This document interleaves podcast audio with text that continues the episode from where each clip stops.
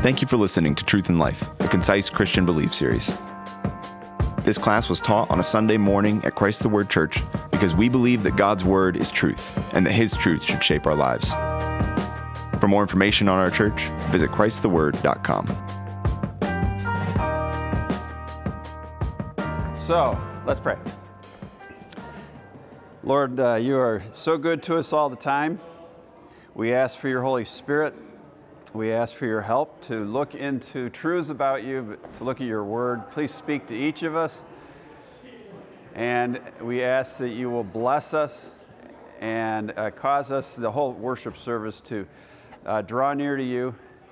And uh, we thank you for your great love, grace, and mercy to us. We pray these things, ask for your help. In Jesus' name, amen. So, uh, we are looking at the attributes of God, and the attributes of God are the essence of who God is. We don't just div- actually we divide them out to look at the attributes so we can understand God better, but the attributes are always all at work at all times. Uh, in any actions he's doing, so you don't really, you can't separate God in any way like we're uh, doing today uh, to look at the attribute of righteousness, but um, we have looked at God's love for mankind.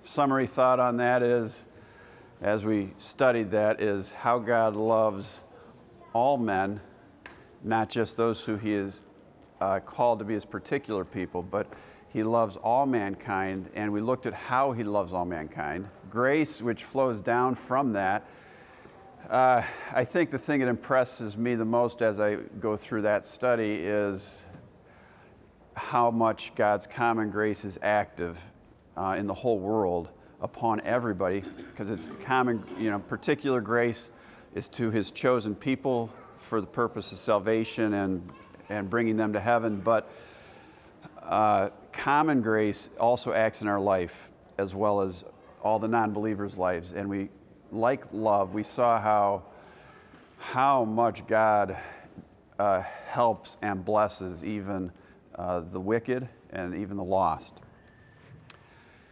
And today, God is righteous. And then in the weeks ahead, God's holy anger, God's holiness, and the problem of evil. So we'll jump into this. Uh, God is righteous. Um, anybody want to take a stab at telling me what righteous means?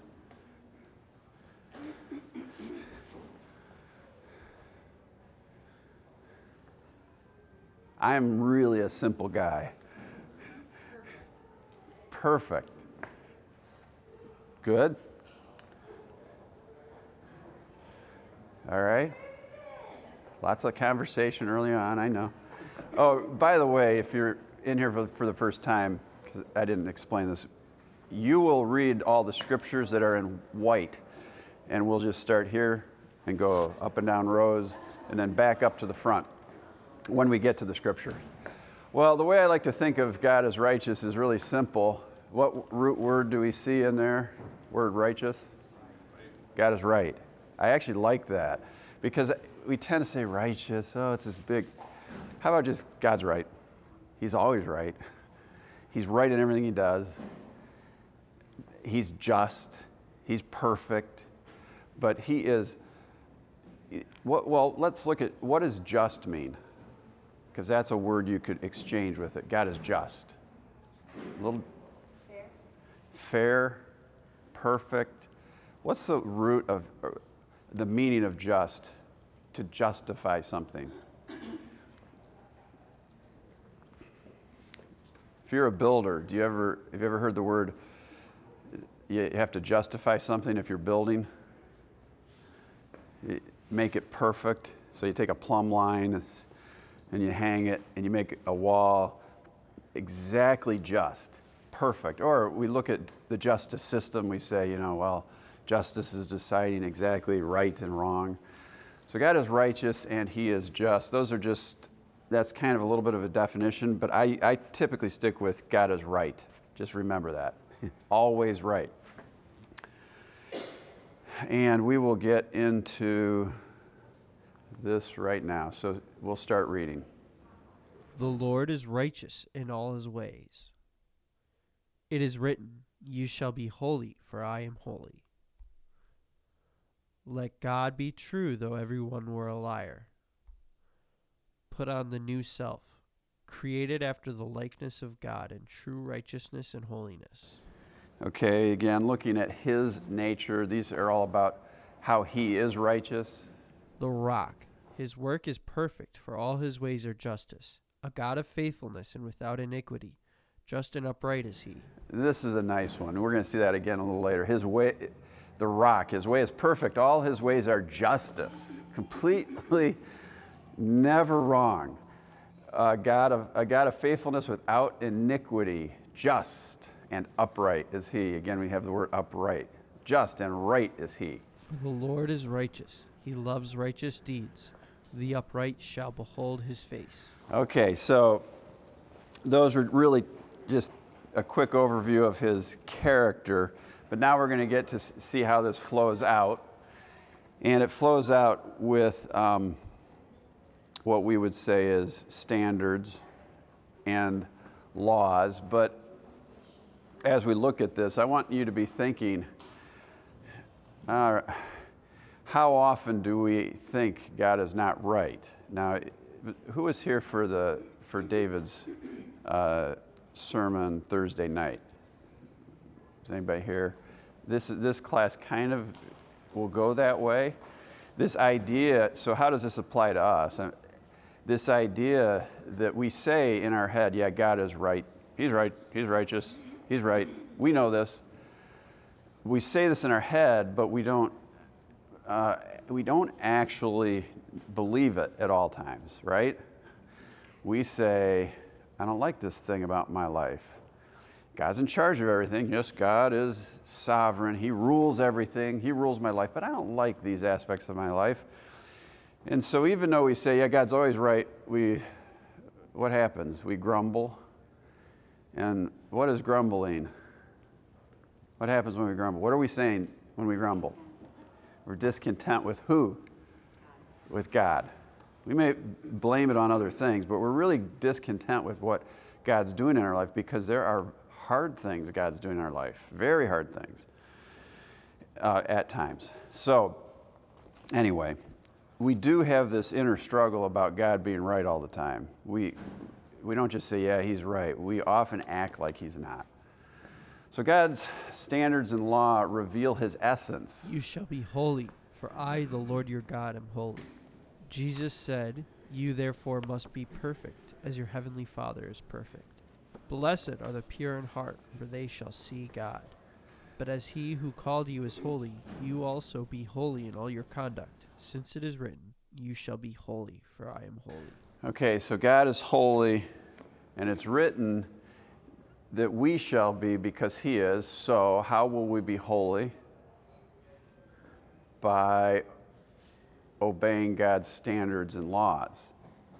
That's how we are to be holy. That's how we're to love God. All right, the moral law. Now, these are truths I'm trying to state, and the scripture is trying to back the things that I state so that you, you really get the scripture's view. But John Frame states this the moral law is not something above God that has authority over him. Nor, does something, nor is it something that he created as though he could change it at will. Rather, his moral standard is simply himself in person, his nature.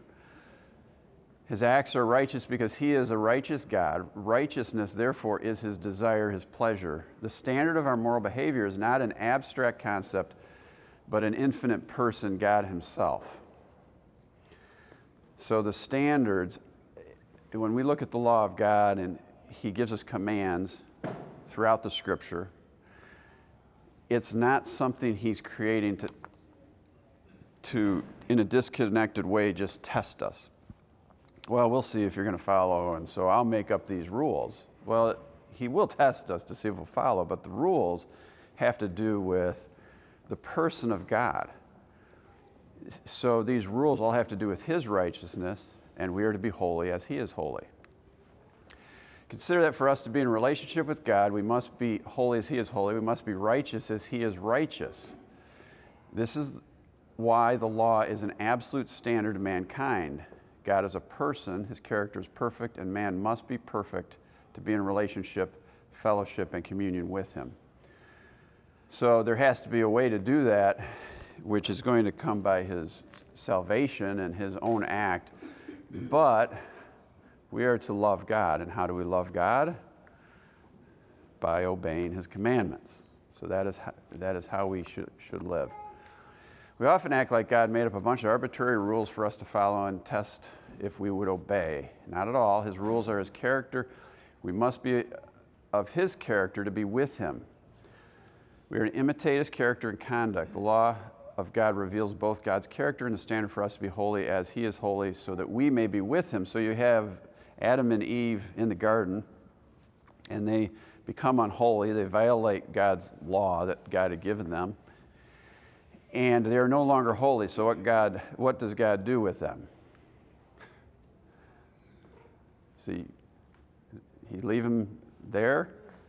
He moves them. He judges them. And what does he do? He, he separates them from himself. So he puts the flaming sword, no entry into here. And this is not this is an act of judgment of God. But it's also an act of mercy. What would happen if they stayed there? Huh? They die because God is holy and righteous and can't have his light. He's pure light, he's pure fire. That anything that's unholy gets burned up. This, that's the case, you know, now and always. So uh, a shadow can't come into God's presence. There's no such thing. If you have a light bulb or some sort of pure light, there's no shadow within it. It takes care, it wipes out the shadow. So sin has to be dealt with. But the big thing here is um, the, the law of God is the way that we walk with Him and can walk with Him in fellowship. And what great nation is there that has statutes and rules so righteous as all this law that I set before you today? He's talking about the great nation, the, the nation that he has pulled out from the other nations. He says, I'm setting this righteous law before you. The law of the Lord is perfect, reviving the soul. The testimony of the Lord is sure, making wise the simple. The precepts of the Lord are right, rejoicing the heart. The commandment of the Lord is pure, enlightening the eyes. The fear of the Lord is clean, enduring forever. The rules of the Lord are true and righteous altogether. Your righteousness is righteous forever, and your law is true.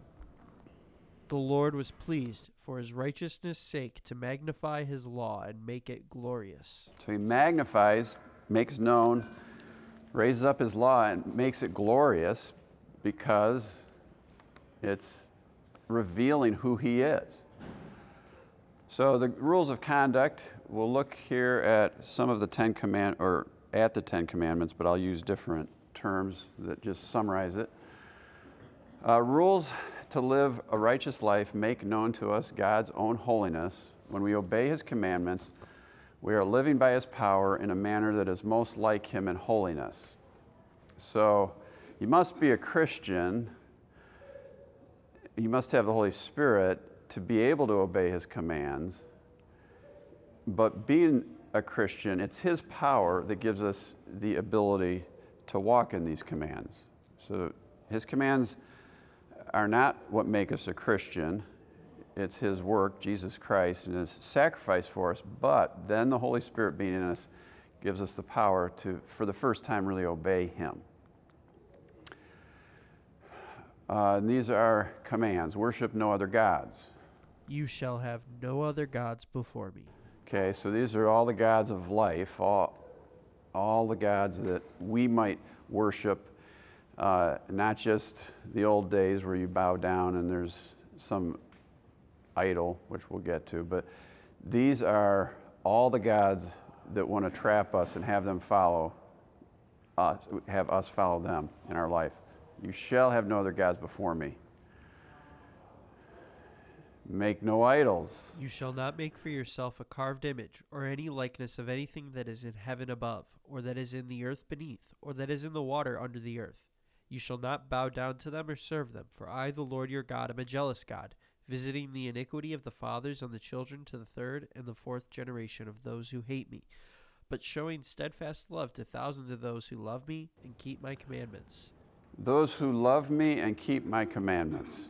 So, again, this is the definition of following. It's those who love me and keep my commandments, not those who love me and break my commandments. um, in today's church, churches in general, uh, ones that would be claimed to be evangelical, but it's probably many more, that it's the grace of God, the grace of God, the grace of God, which saves, which is true, of course. it's the grace of God, it's His whole work. We aren't saved by the law, but once we're saved, we must be loving God. So we love Him by keeping His commandments. And this takes discipline in life, uh, fighting temptation, the Holy Spirit at work in us with power. We're to honor His name. You shall not take the name of the Lord your God in vain, for the Lord will not hold him guiltless who takes his name in vain. Okay, so is this just swearing by using his name? Or is this broader than that?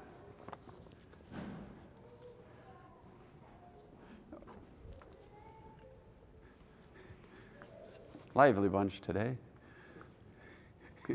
of course, it's broader. All these commandments really encapsulate all of life. But how is it broader? How do you take the name of the Lord your God in vain? by taking his name. You don't yourself Christian when you're not. Yeah, by dishonoring him, by claiming, I'm a Christian, but I take the Lord's God in vain when I'm that, and then I'm something else. And everybody else, maybe they see it, maybe they don't see it, but you're taking his name in vain. You- You're saying, I am, I claim to be God's. So it's not just saying the swear word of God's name, it's um, when we profane God anytime before men or before God. Work and rest. Remember the Sabbath day to keep it holy. Six days you shall labor and do all your work, but the seventh day is a Sabbath to the Lord your God. On it you shall not do any work, you or your son or your daughter, your male servant or your female servant, or your livestock or the sojourner who is within your gates. For in six days the Lord made heaven and earth, the sea and all that is in them, and rested on the seventh day. Therefore the Lord blessed the Sabbath day and made it holy. All right, so remember the Sabbath, keep it holy. Six days you shall labor and do all your work, which is part of the commandment. So don't labor and do all your work. Be a sluggard, you're breaking this commandment. But we're to keep the Sabbath. And in part, we are to keep the Sabbath because that was the day of rest that God established, but the day, the day of laying aside our strife and our struggle and our work in this world to worship God. And to and it had to do it, it came out of creation. There was six days of creation and then the seventh. Six days the Lord made heaven and earth, the sea and all that's in them, and rested on the seventh day. So that's why. Honor your authorities. Honor your father and your mother, that your days may be long in the land that the Lord your God is giving you. Okay, again, we see honor your father and mother. We take that literally, but it, this is about all authorities that God places in your life. Love life. You shall not murder. Be faithful. You shall not commit adultery. Don't steal. You shall not steal. the shortest, I think, text I have in all the teaching. You shall not steal. Be truthful. You shall not bear false witness against your neighbor. Be satisfied in God. You shall not covet your neighbor's house. You shall not covet your neighbor's wife, or his male servant, or his female servant, or his ox, or his donkey, or anything that is your neighbor's. You shall not covet. And coveting has to do with not being satisfied with God. It, uh, I learned from, a, from Calvin uh, on coveting. And I, um, one of the things that's helped me in life is we tend to think of coveting as being outside of us, the coveting of the, all of what would satisfy us if we saw it. But he had this one quote that I stumbled upon. I don't know if I could ever find it again. But he basically said that we covet that which we already have. Okay, so now apply that to the f- feelings you have about loss. Like, I have this, I may lose it.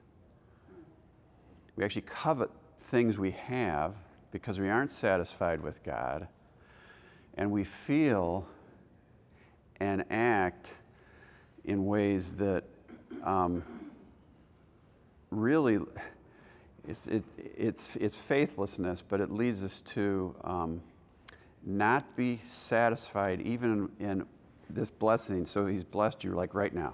All around you is blessing, guarantee. there's tough things, but there's blessing all around you. But we can't be satisfied in it. We might run out of it or might need more of it. And so we actually never are happy with God. So we fall into this trap of coveting that which we have. All right, on to the next sections. Again, having to do with being right, being righteous. Penalties are given to each of us uh, and rewards. For the day of the Lord is near upon all the nations. As you have done, it shall be done to you. Your deeds shall return on your own head. Summon archers against Babylon, all those who bend the bow, and camp around her. Let no one escape. Repay her according to her deeds. Do to her according to all that she has done, for she has proudly defied the Lord, the Holy One of Israel. Uh, you you see in these texts, it has to. These have to do with repay her according to the deeds she's done, or you're going to be blessed the way you blessed somebody else. And so, living a righteous life brings penalty and reward for us. What are you to me, O Tyre and Sidon, and all the regions of Philistia? Are you paying me back for something? If you are paying me back, I will return your payment on your own head swiftly and speedily. Because you have plundered many nations, all the remnant of the peoples shall plunder you, for the blood of man and violence to the earth, to cities and all who dwell in them. Eye for eye, tooth for tooth, hand for hand, foot for foot, burn for burn, wound for wound, stripe for stripe. Whoever sheds the blood of man, by man shall his blood be shed. For God made man in his own image. Judge not that you be not judged. Judge not that you be not judged. So, in all of these cases, the ones we've looked at here, just the scriptures, how we acted brings upon us something. So, we learn here judge not so you won't be judged. So, we have, you know, scriptures that talk about having a speck in your eye or a log in your eye and judging the speck in another person's eye. And it's very easy to be judges. I mean, this is something I have to fight, but everybody has to fight it. You walk around and you judge everything. Well, the question is do you fear God? Because as you judge, so will you be judged. right? Judge not, so that you're not judged. So be gracious, be merciful, be like God to others because you actually get a reward for that. But you also get a punishment or a penalty for not doing that. So it is a dangerous thing to go around judging everybody, your parents and your bosses and your, you know, people here at the church. It's dangerous because you are lighting a fire of judgment against yourself. So God applies this righteous standard, like we've been seeing it flow out in these other scriptures. He applies it to us and, and Christian people. So we should have a, a real fear about, uh, about doing things against what God would have us do because of judgment. Pay her back as she herself has paid back others, and repay her double for her deeds. Mix a double portion for her in the cup she mixed. Mix a double portion for her in the cup she mixed. Whoever digs a pit will fall into it, and a stone will come back on him who starts it rolling. And the king will answer them Truly I say to you, as you did it to one of the least of these, my brothers, you did it to me. So we'll continue. It's along the same lines. You will reap what you sow. Let destruction come upon him when he does not know it, and let the net that he hid ensnare him. Let him fall into it to his destruction. Let the wicked fall into their own nets, while I pass by safely. Therefore they shall eat the fruit of their way, and have their fill of their own devices. You know, isn't this true? Do you know people who are wicked in what they're doing? Um, maybe they're people who attack other people, and uh, or they're full of vengeance. Someone wronged me, I will go wrong them. In fact, they can't. You probably know people. They can't rest until they get back at somebody. Well, they're going to eat the fruit of their own devices. They're, they're going to be consumed by that. And that's what you see. Or someone who doesn't forgive. So they do things towards somebody because they won't forgive them. And the judgment comes right back on them. They're trapped in life, uh, they're bitter, and it grows and grows. And you, well, we have some young people in here. You, older people can say, oh, yeah, I mean, you see the bitterness growing. It's, it seemed minor when they didn't forgive when they were a little younger, but it just keeps going up. And they're, they have a horrible life and they're trapped. And it's their own devices. They have refused to forgive. The wage of the righteous leads to life, the gain of the wicked to sin. The wage of the righteous leads to life. Go obey God's commands and be happy. The righteous is delivered from trouble and the wicked walks into it instead. Whoever misleads the upright into an evil way will fall into his own pit, but the blameless will have a goodly inheritance. An evil man is ensnared in his transgression, but a righteous man sings and rejoices. Okay, uh, switching here. God, God's way is perfect. His way is perfect and fair. This gets back to how right He is all the time. So whatever you wish that others would do to you, do also to them, for this is the law of the prophets. The rock, his work is perfect, for all his ways are justice, a God of faithfulness and without iniquity, just and upright is he. The Lord is righteous in all his ways and kind in all his works. Okay, in how many of his ways? All. And he's kind in how many, what type of, in all his works, right? Okay, again, apply this to your life. Um, God's sovereign. He's taking you through life. You have good days and bad days. God is right in all his ways and kind in all his works. Well, you just had a really tough thing happen to you, really bad, maybe long term, maybe goes on for decades. He's kind in all his works. Do you believe that? If you would if you would grasp it and internalize it, then when troubles come at you, it's tough. There's no question it's tough. But you say, God, His way is perfect. I don't know what He's doing, but He's doing good. He is doing something. He's doing good for me. He's doing good for everyone else in their treatment of it even when it's judgment. At times he's judging us and judging others, but he's doing good. He's trying to produce this righteousness. And if you would, I don't know how to say this, but uh, because I can't, can't encourage you enough, if you would embrace every time a bad thing happens or hard things happen, if you would embrace that God is doing something good right now for you. And it may be a, the most horrible event that you don't want to imagine. Because his way is perfect. He's right in all his ways and kind in all his works. God's ways are perfect and best and cannot be improved upon in any way. So this is just keep amping it up. Do you think, and you do when you grumble or complain, and I do, but do you think you could improve upon his perfect way? He's right all the time and he's sovereign. Do you think you can improve upon that?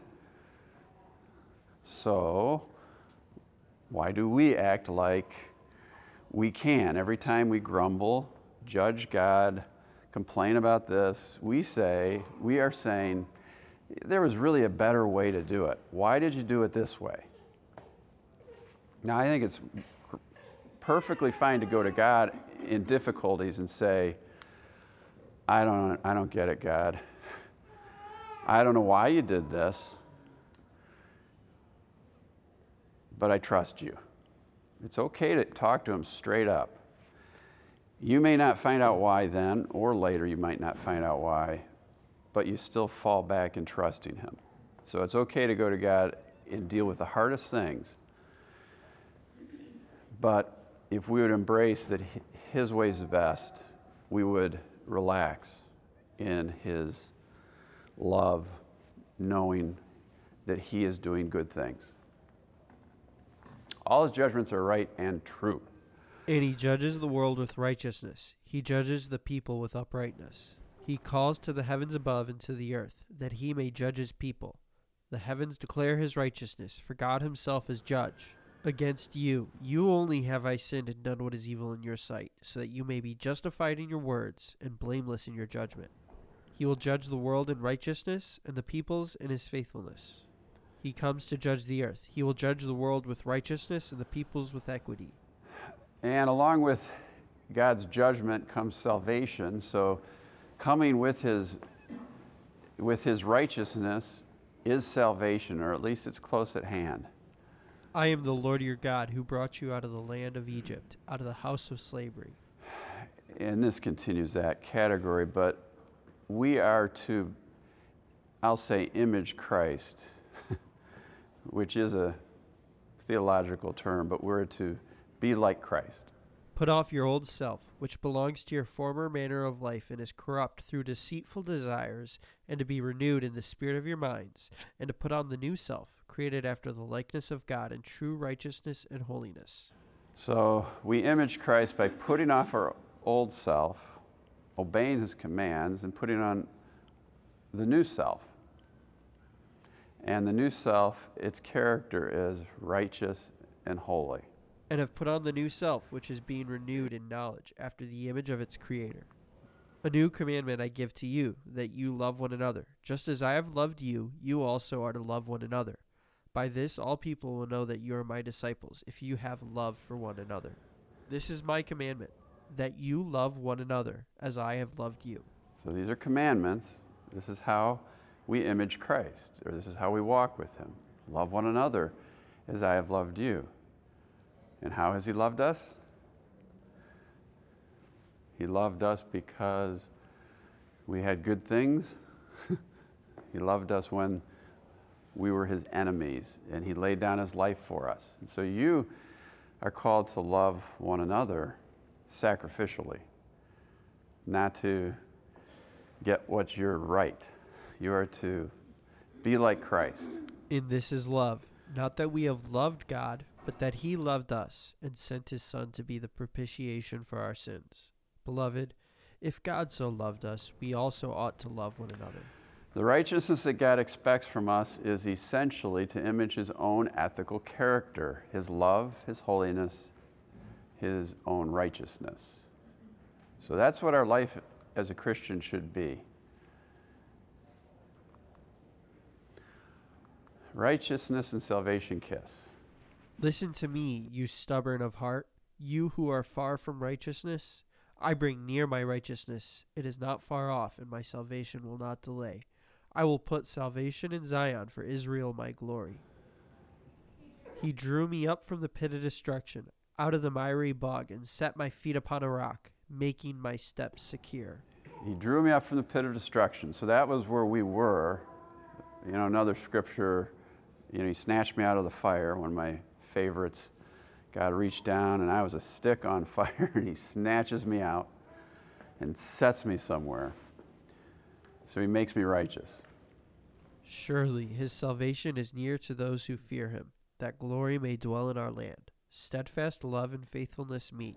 Righteousness and peace kiss each other. So righteousness and peace kiss each other, and they can't unless it's in Jesus Christ.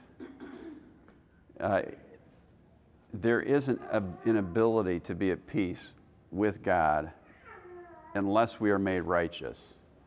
So, Christ, our righteousness, with Christ comes righteousness and peace. The Lord has made known his salvation.